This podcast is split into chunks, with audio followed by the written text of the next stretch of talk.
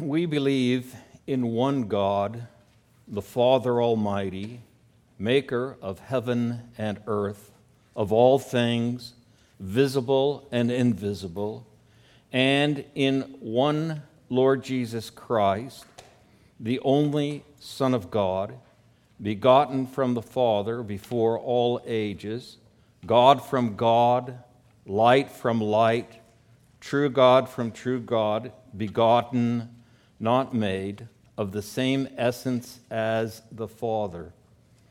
Through him all things were made. For us and for our salvation, he came down from heaven. He became incarnate by the Holy Spirit and the Virgin Mary and was made human.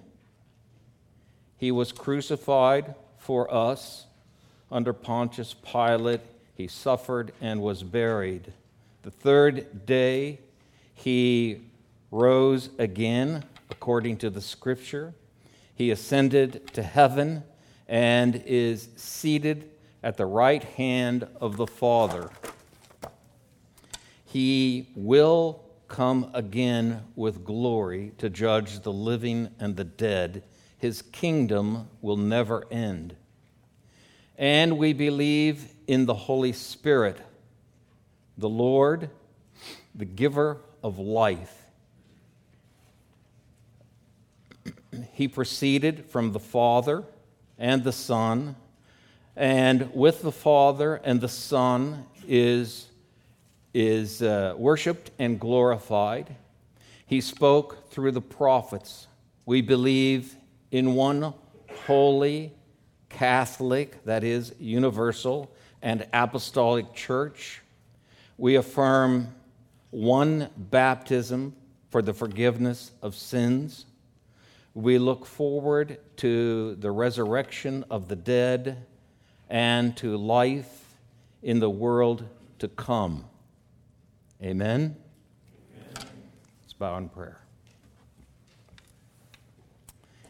Father, we thank you that you invite us into your house through the blood of Jesus Christ.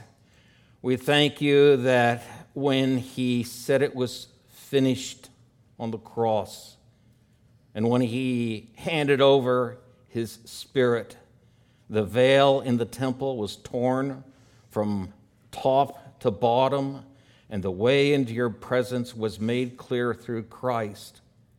We thank you that we can come because our sins are forgiven, and you have given us, forgiven us also today for our corporate sins and our personal sins which we have committed in this past week, so that we can enter with joy into your presence and confidence.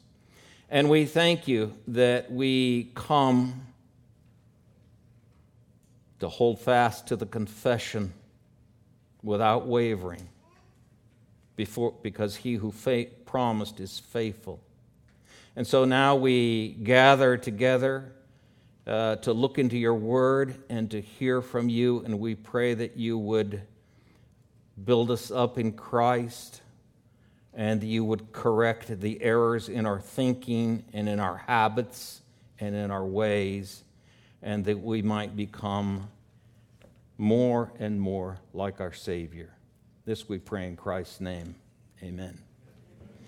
We have arrived to the longest section in 1st and 2nd Chronicles regarding the kings aside from David and Solomon. We are coming to the section about Hezekiah. It has four chapters. The chapters are moving outwards. So in chapter 29, which we're going to look at today, we're going to be talking about the temple. In chapter 30, we move out to Jerusalem in preparation for, uh, for a celebration. In chapter 31, we move further out into all the land as gifts and sacrifices are organized. And in chapter 32, we move out to the ends of the earth as Hezekiah's fame is known because of his deliverance from Sennacherib. It's a tremendous section, and Hezekiah is a tremendous man. His, me, his name means Yahweh strengthens. His mother's name is Abijah, the, son, the daughter of Zechariah. Abijah means, My father is Yahweh. The actions of Hezekiah are going to prove to us that his father is Yahweh. And Zechariah's name is mentioned, and of course, we don't know which person this is, but we do know what the name means, and that is Yahweh remembers. What's going to happen in chapter 28, 29 is Yahweh is going to remember, and he is going to strengthen Hezekiah to restore uh, the cult, the worship of God, and Hezekiah is going to prove to be a son of God. It's quite a section. It's really, in most senses, easy to understand. There's one can read it and understand most of it. There, there are a few problems in the text when it comes to the offerings that are made as to how one views them. But all in all, it's quite easy to understand. Hezekiah is the son of Ahaz, and Ahaz is a particularly wicked king. It says at the end of chapter 28 Moreover, when Ahaz gathered together the utensils of the house of God, he cut the utensils of the house of God in pieces. And he closed the doors of the house of Yahweh and made altars for himself in every corner of Jerusalem. And in every city of Ju- Judah, he made high places to burn incense to other gods and provoked Yahweh the God of his fathers, to anger. In just 16 years, 16 years Ahaz reigned. And in 16 years, the whole religion of Israel was changed. He shut the doors to the house of the Lord. He took all of the utensils, which is a word that has a, kind of a wide meaning, so it includes all the vessels that were used to carry out the work at the burnt altar. It includes all the utensils that were set on the table with the showbread. It includes the snuffers and the pinchers and the things for trimming the lights Anything that wasn't a piece of furniture is a utensil. And he took all of them and he cut them into pieces. And then, in addition, having shut the temple up, he went throughout Jerusalem and he erected other altars. And then, beyond that, he went through the kingdom and he set up high places to offer incense to other gods. Thus, he provoked the anger of Yahweh. To understand chapter 29 and the rededication and the restoration of the worship of Israel, one has to think of how the Bible is built, how man is built, and what God is looking for. God is looking for. He made man for himself, to have a relationship with mankind. And so he made man in his image, male and female. We don't know what those are anymore today. He made them male and female, and this relationship became a picture of the relationship that exists between God and man. God is cast as the husband, man is cast as the wife. And when you think your way through the Bible, you have to broaden your brain and think in terms of metaphors and symbols and pictures. You have to become British. You ever listen to a British guy talk? Man, they can spew it all out. We're, we're just literalists over here. But they, they paint pictures for you. That's what the Bible does. And so, as you work your way through the Old Testament and, and, and on into the New Testament, by the way, a, not, not, not, a, not a division that's in the text, a division that we've imposed on it. There is no book one and then book two there are 66 books that all grow in order. And in the period of those 66 books, there are long periods of silence from God.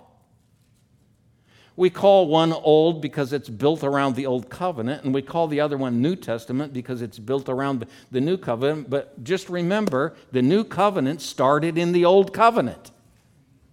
Ezekiel and Jeremiah and if you read Ezekiel chapter 36, you, you realize that when the children of Israel came back from captivity, the new covenant started. It wasn't ratified until Jesus Christ, but it did start.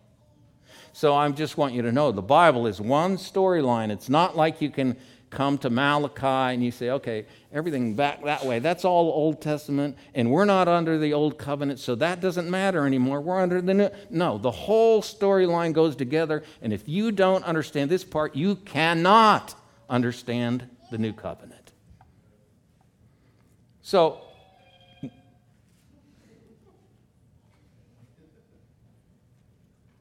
that's not God calling, is it?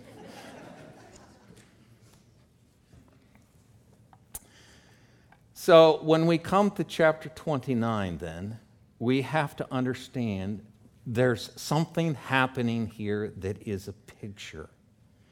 And you cannot see it in English. This is, I mean, if you got out your concordance and open up and you chase down all the words, you would, you would discover this. But most of us aren't doing that.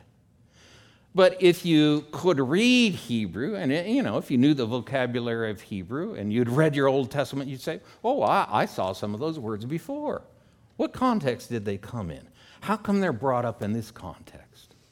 So, we will not understand chapter 29 unless we understand that the tabernacle and the temple are both pictured as a female human body.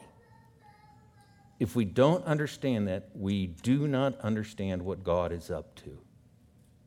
So, Adam gets an Eve, God gets his Eve. And it's a tabernacle and it's a temple. But this tabernacle, and here in chapter 29, this temple is a summation, a picture of all the people of Israel. And it's cast in the form of a human body. So if you look at the construction of the temple back in Kings, you'll discover, you know, shoulder is used and words like that. It's, it's like a human body. And so what happens? A guy over here, a male, and a female over here. They get married, they come together, and the man comes to live in his wife, and life is produced. Here is this tabernacle, this temple, and over here is God, and He comes to dwell in His people. And what happens? Life is produced.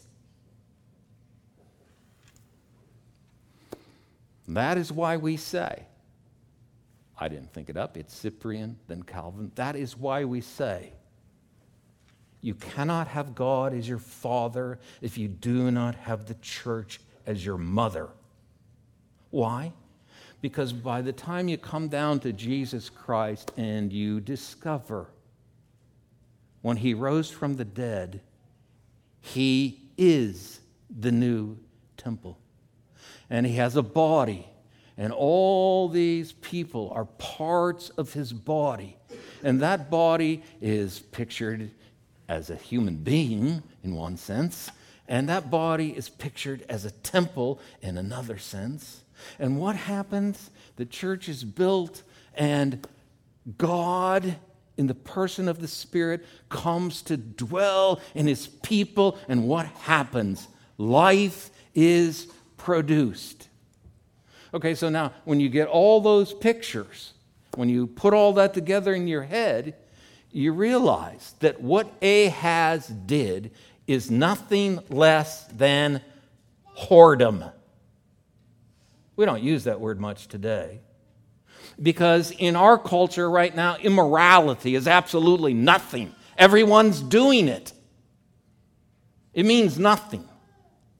But in Israel, whoredom did mean something. And it didn't just mean a prostitute, a girl that came to a marriage who was not a virgin and was discovered, was put to death because she committed immorality? No, she played the whore. It's serious stuff. And so the doors to the house are shut. They've turned their backs on God. They've turned their faces away from God. When in fact, the temple was a place, if you were in a distant land and you wanted to pray, what would you do? You would turn towards the temple because there God is. But no, Ahaz shut it all down. And he decided that the gods of Aram were more powerful because they had defeated him. So he erects this whole new cult. Now, you realize the word cult can mean something bad, uh, something that is uh, outside of Christianity. We would call it a cult, or, uh, or a perversion of Christianity. We call it a cult. But the word cult is a word that, that means uh, something like a religion. It's all, all the worship of God. And so you'll find theologians, and when you're reading their books, they'll use the word cult, and you're scratching your head saying, wait, wait, I thought Christianity was not a cult. Well, that's how they get it. So, anyway, so in chapter 29, then, we start out with a big problem. For 16 years. Well, it may, have, may not have been the whole 16. I don't know exactly when Ahaz started doing all of this. But within a 16 year reign, we went from Jotham who did what was right in the sight of the Lord and the worship at the house of the Lord. God's people are coming there and they're meeting with God and their sins are being forgiven and they're making sacrifices to God to at the end of, of Ahaz's reign. The doors are shut. The lamps are out. The showbread's not changed anymore. There's no incense going up as a picture of prayer to Yahweh. And there are no sacrifices being made on the bronze altar. The system is dead. Now, that tells you it doesn't take very long. And of course, we, we can see something like this now. We, we've, saw, we've seen just this rapid change in our culture in, in, a, in, a, in a 15 year period to where now, if you're on uh, the side that believes in true male and true female, you are just becoming a weirdo. And of course, the whole Bible's built around male and female, and if you don't know what male and female is anymore, you cannot understand the Bible. Isn't it interesting that when God went to creating, he, he made, you know, just this vast universe. And then when he got down to the earth and he created human beings, he made them male and female. And you know what? You can't go out and buy nuts and bolts and screws and screwdrivers and tools without what? Male and female. You can't have a computer without a motherboard.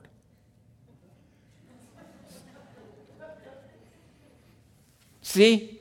Because these two fit together, just like God in the temple with his people.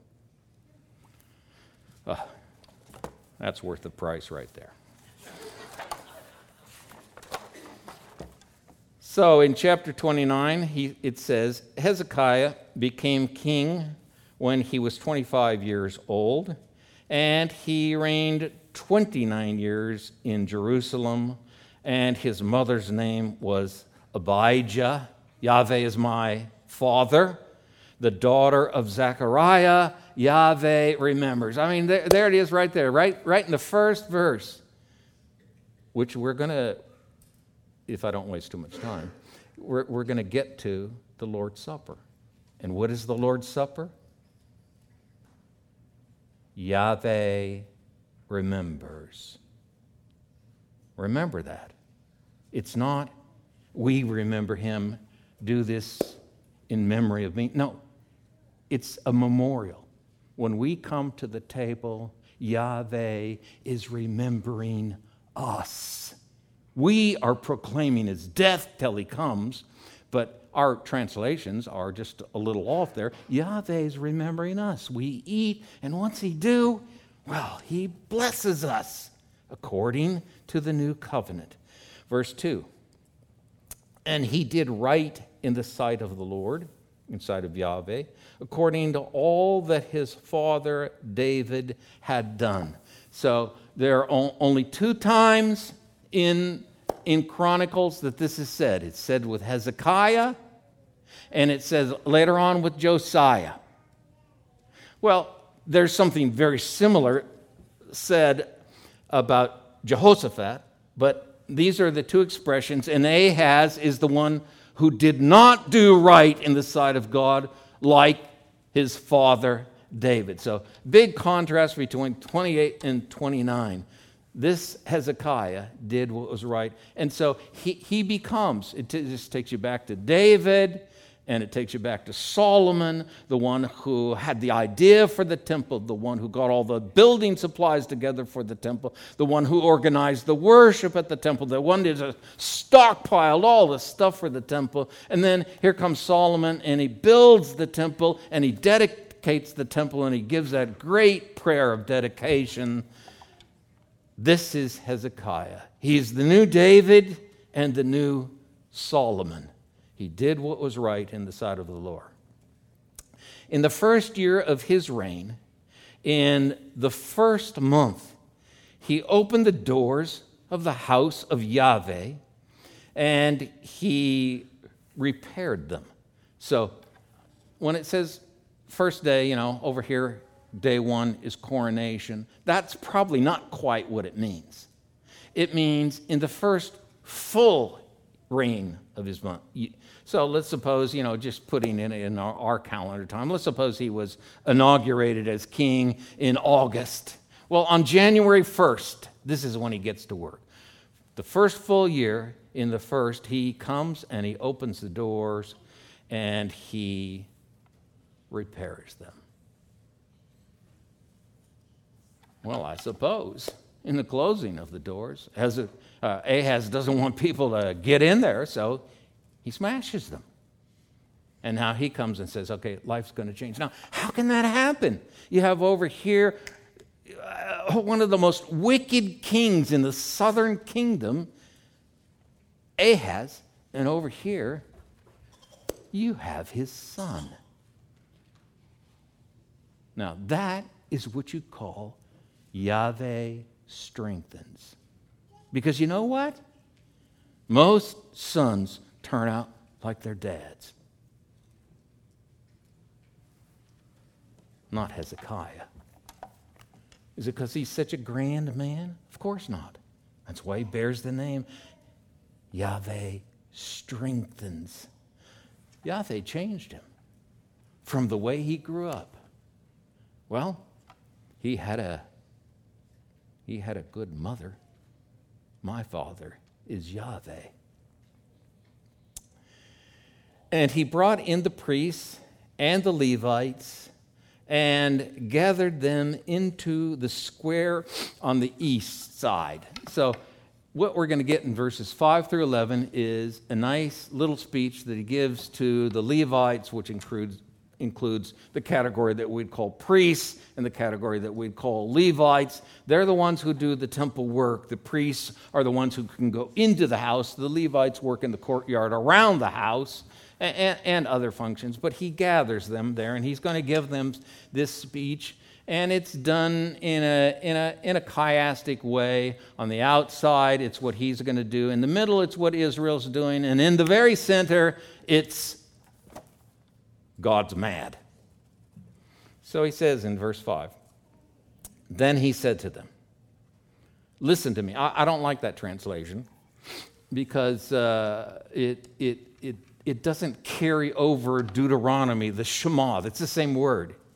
Hear, O Israel, the Lord our God, He is one Lord. That's this statement. Hear. Hear. This is all about the Lord our God. Hear. O Levites, consecrate yourselves now and consecrate the house of Yahweh, the God of your fathers, and carry the uncleanness out from the uh, carry the uncleanness out from the holy place. Now, this is where you know we're talking about a structure that is to picture a woman. So when you read through Leviticus chapters 11 through 15, there's all kinds of uncleanness. But there's one word used for female menstruation, and it's this word. Now, when you got male and female and they get married and they come together, life. But there is a period there where there can't be life. And in the Old Testament, that was forbidden. No connubial bliss during that period. Okay? Now understand. Here's Yahweh's house. It's the picture of a woman. And if he comes into her, what? Unclean. So, just like you had certain rituals you had to go through, not just females, but males also, when, when you become unclean for various reasons, when you become unclean, you have certain rituals you have to go through to, to become clean. And so, what the Levites and the priests are going to do is first they're going to consecrate themselves. Now, I don't know what every translation you guys are using, but there is one word in Hebrew. It's kadosh. And that word means holy, to sanctify. We, we have the same thing in, in, in, in Greek, S- same thing. You have a certain word that means to sanctify, but it's also translated to consecrate. So to sanctify, you just roughly say, is to make something holy. To consecrate is to dedicate to somebody's ownership. And uh, all God's stuff has been defiled now. His house and everything in it is all defiled. And of course, God is a holy God. He is not going to touch that stuff. So, in order to get things restored and back in order, what has to happen? There has to be a consecration, a cleaning up, a little ritual. We're not told everything that was done, except certain things that were unclean are going to be taken out of the courtyard and the temple, and they're going to be thrown in the Kidron Valley. And what happens, just the same thing, is going to happen to all this unclean stuff as happened to the prophets of Baal when Elijah put them to death and they threw them into the Kidron Valley, and the rain came, and the Wadi wiped them away. And so, down in the Kidron Valley, the rain's going to come, and it's just going to wash all this stuff away. So the priests are supposed to consecrate themselves. You got to clean yourself up. Look, for 16 years, you guys haven't been keeping up with stuff. You're not clean anymore. Clean yourself up. And all of God's stuff has to be clean. Mind you, the people are God's stuff too. He says, For our fathers have been unfaithful and have done evil in the sight of Yahweh our God, and have forsaken him, and turned their faces away from the dwelling place of Yahweh, and have turned their backs. They have also shut the doors of the porch, the vestibule of the way into the house, and put uh, out the lamps, and have not burned incense or offered burnt offerings as, as ascensions in the holy place to God, the God of Israel. Now, you see, right here, if, if you, you know,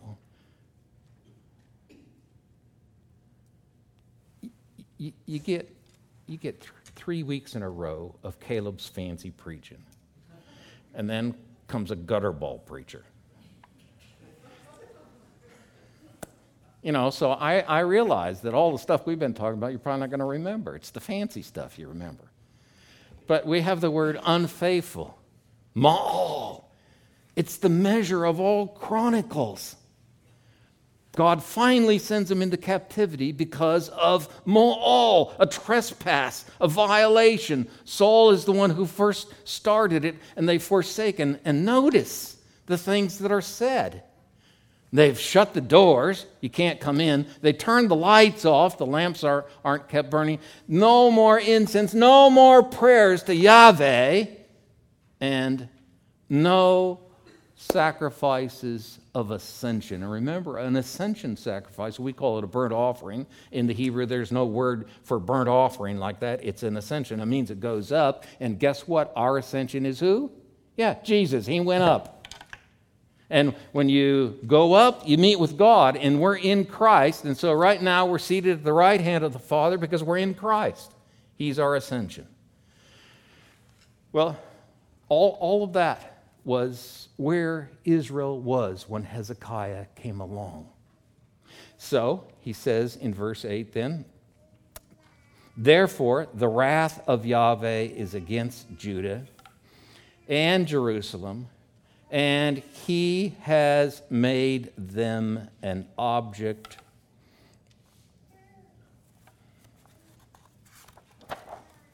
an object of terror, of horror and hissing as you see with your own eyes. So, God sees what they're doing, and what He does is He becomes righteously angry and He punishes them. And He goes on to explain how He has done this.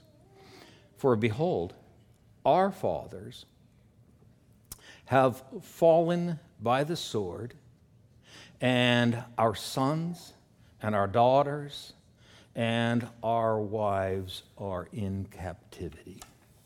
So God says, okay, you shut down my house. This is what I'm going to do. Well, we saw that in chapter 28.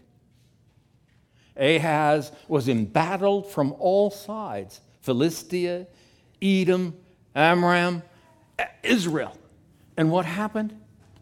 These people, including Israel, took Israel themselves, there were other hostages taken from the other countries. Israel themselves took 200,000 captives, killed 120,000 men. Well, they, under prophecy of the Lord, had to send the captives back from Israel, but there were other nations in chapter 28 who took hostages. Now, do we think that way today? So, this is not going to be politically correct, okay?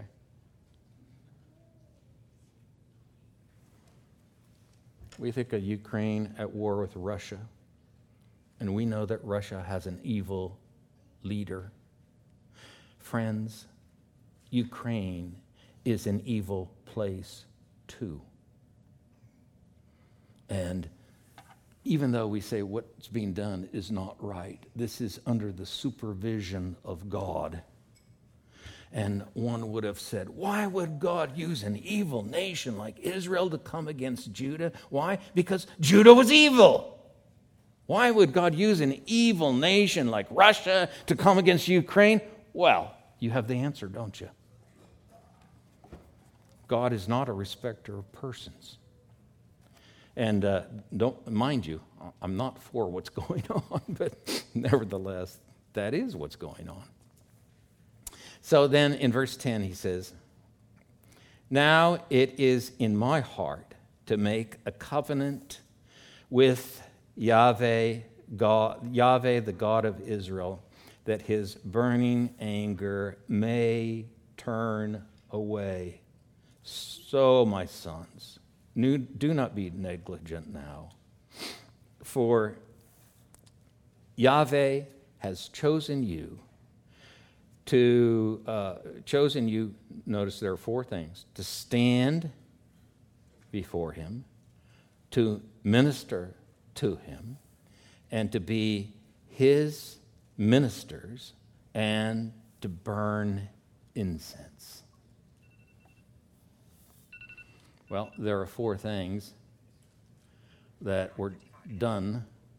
The doors were shut, uh, the lamps went out, the incense wasn't offered, and the ascensions weren't offered. Here are four solutions. They're going to stand before Yahweh, they're going to minister to him, they're going to be his servants, and uh, I forgot what the last one was. At any rate, there you have it. So they're going to go in, they're going to consecrate things, and uh, the worship system is going to start up again.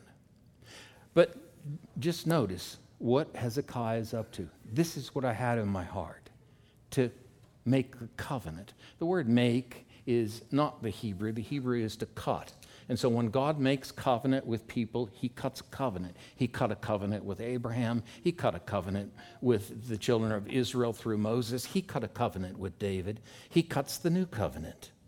It's this the expression. But you never see somebody saying, Well, I, am going to make covenant. I'm going to cut a covenant with God. But of course, what Hezekiah is talking about is restoring the covenant that they had violated. Because the danger is, if you read the covenant in Deuteronomy, you get down to chapters 27 28, the danger is there's going to come a time when God is done. He's worn out, he's finished. He's going to throw his people out of the land, and he's going to say through Hosea the prophet, You are not my people. In other words, male, female, what do we call that? Divorce. And of course, those are the terms that Jeremiah uses. He puts her away. He does take her back marvelously in grace, but Hezekiah wants to prevent that from happening.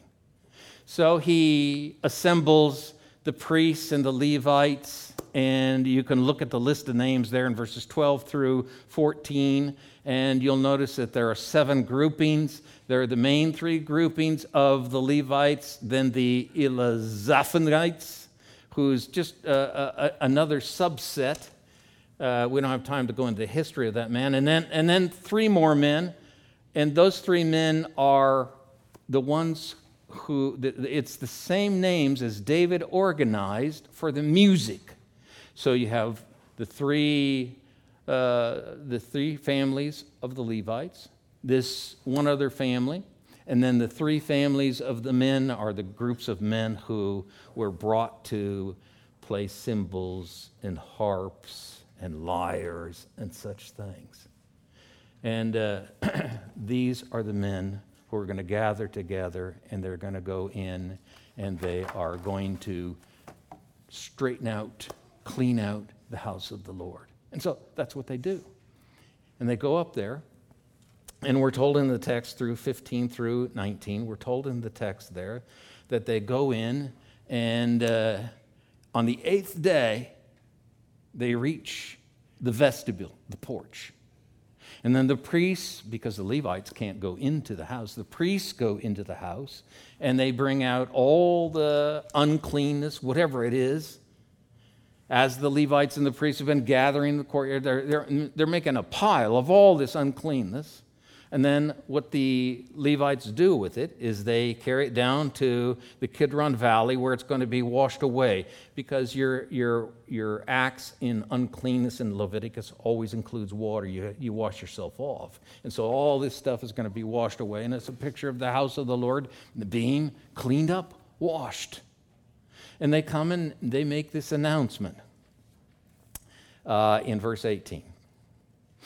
Then they went into King Hezekiah and said, We have cleansed the whole house of Yahweh, the altar of burnt offering, the altar of ascensions, with all of its utensils, and the table of showbread with all of its utensils. Moreover, all the utensils which King Ahaz had uh, discarded during the reign in, in his unfaithfulness, we have prepared and consecrated them, and behold, they are before the altar of the Lord. So all this stuff then is cleaned up, and I, I just, it's too bad time is running away. Uh, utensils. So you have the utensils that go all around the temple. And the ones with the, with the, with the altar are mentioned, and the ones that are with the table of showbread are mentioned. Now, what are the tent- utensils with the table of showbread? They're jars and pitchers and bowls. What's in them? Wine, wine, and anybody? Beer. If you don't believe me, well, come see me afterwards. This comes from Numbers chapter 15. And of course, nobody drank it. All of that stuff's poured out because it's God's stuff. And you pour it out as if God is drinking it. By the way, I'm not advocating drinking, I'm just simply telling you what the Bible says. And the uh, utensils that, that uh, Ahaz discarded, and he cut them into pieces, and they prepared them, and they're all set before the altar of Yahweh. What are those? Well, the word utensils are used here. Later on, of the things like the cymbals and the lyres and the harps, they're called instruments. Guess what? It's the same word in Hebrew. So apparently, what Ahaz did is he cut up the instruments of music. It's like somebody coming over to our piano and just beating it to a pulp so we can't play it anymore. Well, I can't play it anyway, but. And they've cleaned it all up and they've prepared it. And in uh, uh, verse 20, then the king gets his princes, and they all go to meet at the temple. And they brought with them seven bulls, seven rams, uh, seven lambs, and seven male goats for a for a sin offering for the kingdom, the sanctuary, and Judah. So, seven, seven, seven, seven, we're told, and we're given four different offerings.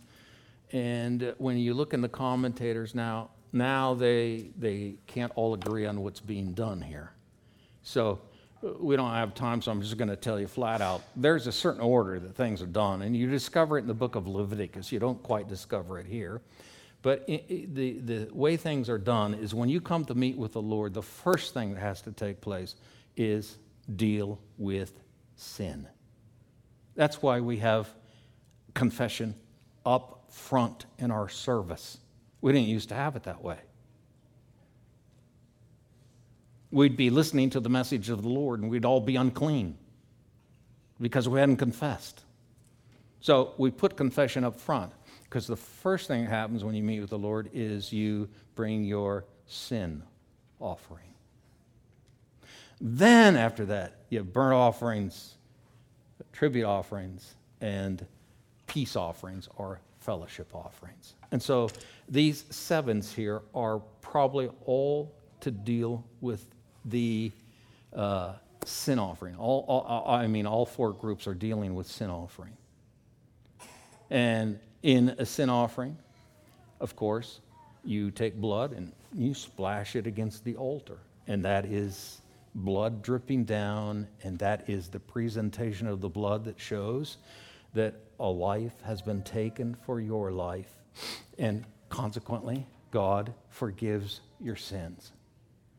So they, uh, they, they do all these sin offerings. And on the last one, the male goats is where it specifically said they laid their hands on the goat's head.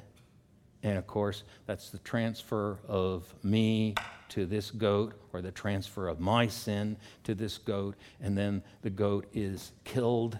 In this case, the transfer is for all of Israel, as it's going to say in a few verses, because Hezekiah had appointed it for all of Israel. What does all of Israel mean? Well, you got two sections. You have the southern kingdom and you have the northern kingdom. And both kingdoms are in a big mess right now. And so Hezekiah has all these sacrifices, not, not just made for the people he rules over, but made for the people who are ruled over by another king in the northern kingdom. All these sacrifices are done. Well, our time's out, so I'm just going to summarize then. In, in verses, uh, the verses that follow, there are two different things that happen in verses 25 through 30. This is the startup. And after the sin offering is done, then you have burnt offerings. And what Hezekiah has done here is he's organized it all just the way David set it up. And when the burnt offering is, it's an ascension, it's an ascension in smoke. You take the animal and you cut the skin off because when, when you have an ascension offering, you have a substitute. You lay your hand on, you're identified with the ascension, and you are going to go up to God in smoke. It's all going to be burnt up. And so, what's ascending? Well, the animal's ascending in smoke, transformed into smoke, and you, you are that, it's your representative. And you go up, but when you go stand before the Lord, there is nothing you can hide, like it says in Hebrews. All things are open and laid bare to him with whom we have to do. And those words are for being naked. You can put your clothes on, but God can see right through your clothes. You can hide your sins, but God can see right through it. And so the animal is skinned, it's naked, and it goes up to Yahweh. When the burnt offering is going up, music is going on. The priests are blowing trumpets, there are harps and lyres and cymbals, and they're singing away, and they're singing, well, just look down at verse 30. It says down, they, they sing until the, the, the sacrifice is burnt up, but it says in verse 30 Moreover, King Hezekiah and the officials uh, ordered the Levites to sing praises to Yahweh with the words of David and Asaph the seer so they sang praises. Well, it says in my translation, with joy, but it really should be translated until joy. And they bowed down and they worshiped. Okay, so you come into your meeting before the Lord and you're all downcast, and, you know, and uh, somebody called me grumpy pants this morning. You're all grumpy pants, and, and you're coming before the Lord, and you're supposed to be happy as can be Well, how do you, you know, you tell your kid, snap out of it. And you know good and well you can't snap out just like that. Something has to happen. And so what did they do? Well, the burnt offering's going up, and the music's going, and they're all singing until they're joyful. Now, you know this. We got the blues. Why? Well, because when you feel blue and you play the blues, you feel more blue. Isn't that right? And when you play stuff about Yahweh and you're not joyful, you keep playing it until you get joyful. And so that's the order. Play until you're joyful. And notice, notice, just, just as a, an apologetic for Craig Nelson, what are they singing? The very words of David. Ooh, I'd like to take another hour on that, but I can't. But I just have to say one thing. Sometimes some people, by singing too many verses, aren't getting filled with joy, they're getting filled with grumpiness.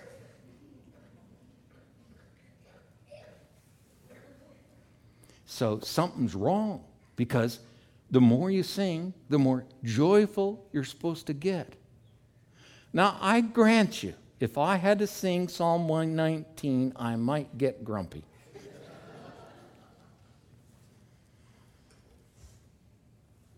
Most of the Psalms aren't that long, some are a little long. But something needs to change, not about the Psalms, something needs to change about us. The more we sing about Yahweh, the happier we should get. Well, so that's what's happening. It's, re, it's restarted, and they're all joyful. And what are they doing? They're putting their faces down to the ground and worshiping God.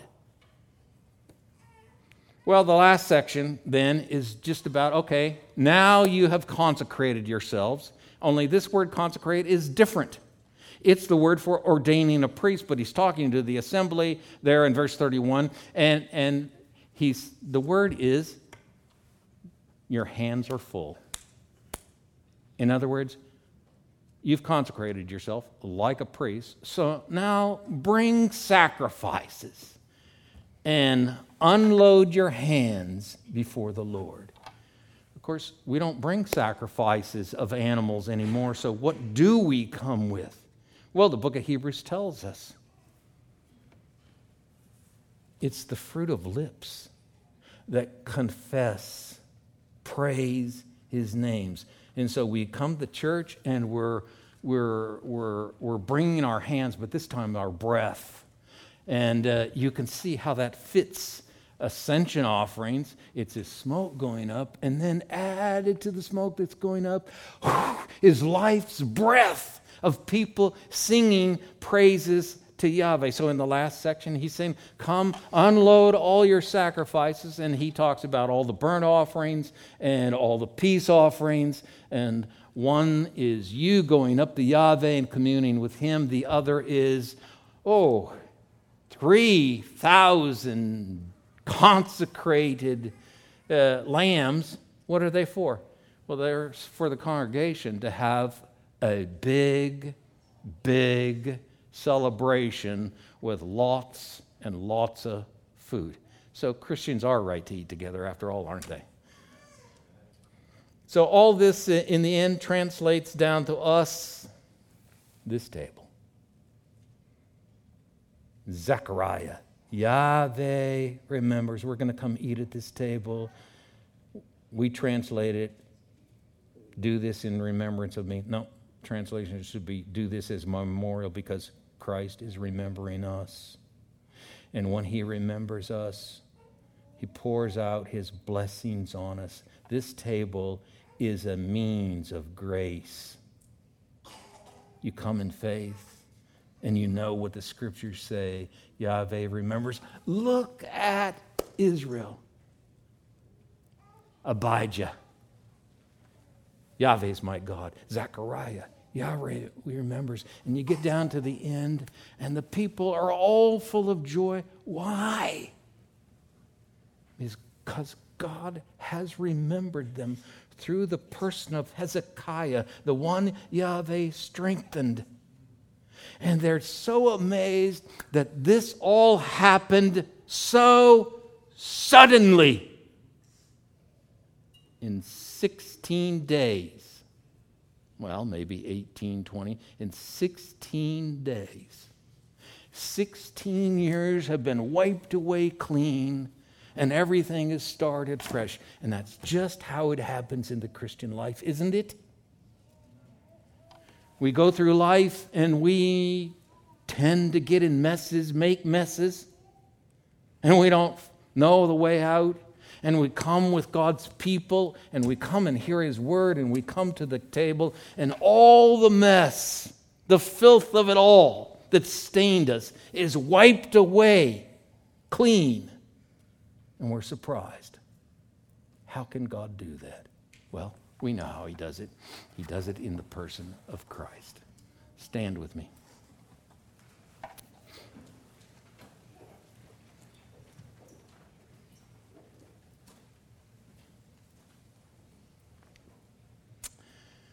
Right now, Father, we just want to thank you for your wonderful word. And we thank you that we are Abijahs. Yahweh is my father. And you are Zechariah. You remember us. And in remembering us, you give us all your gracious gifts the forgiveness of sins, a word from God, and fellowship with you at the table. Bless our time. In Christ's name we pray. Amen.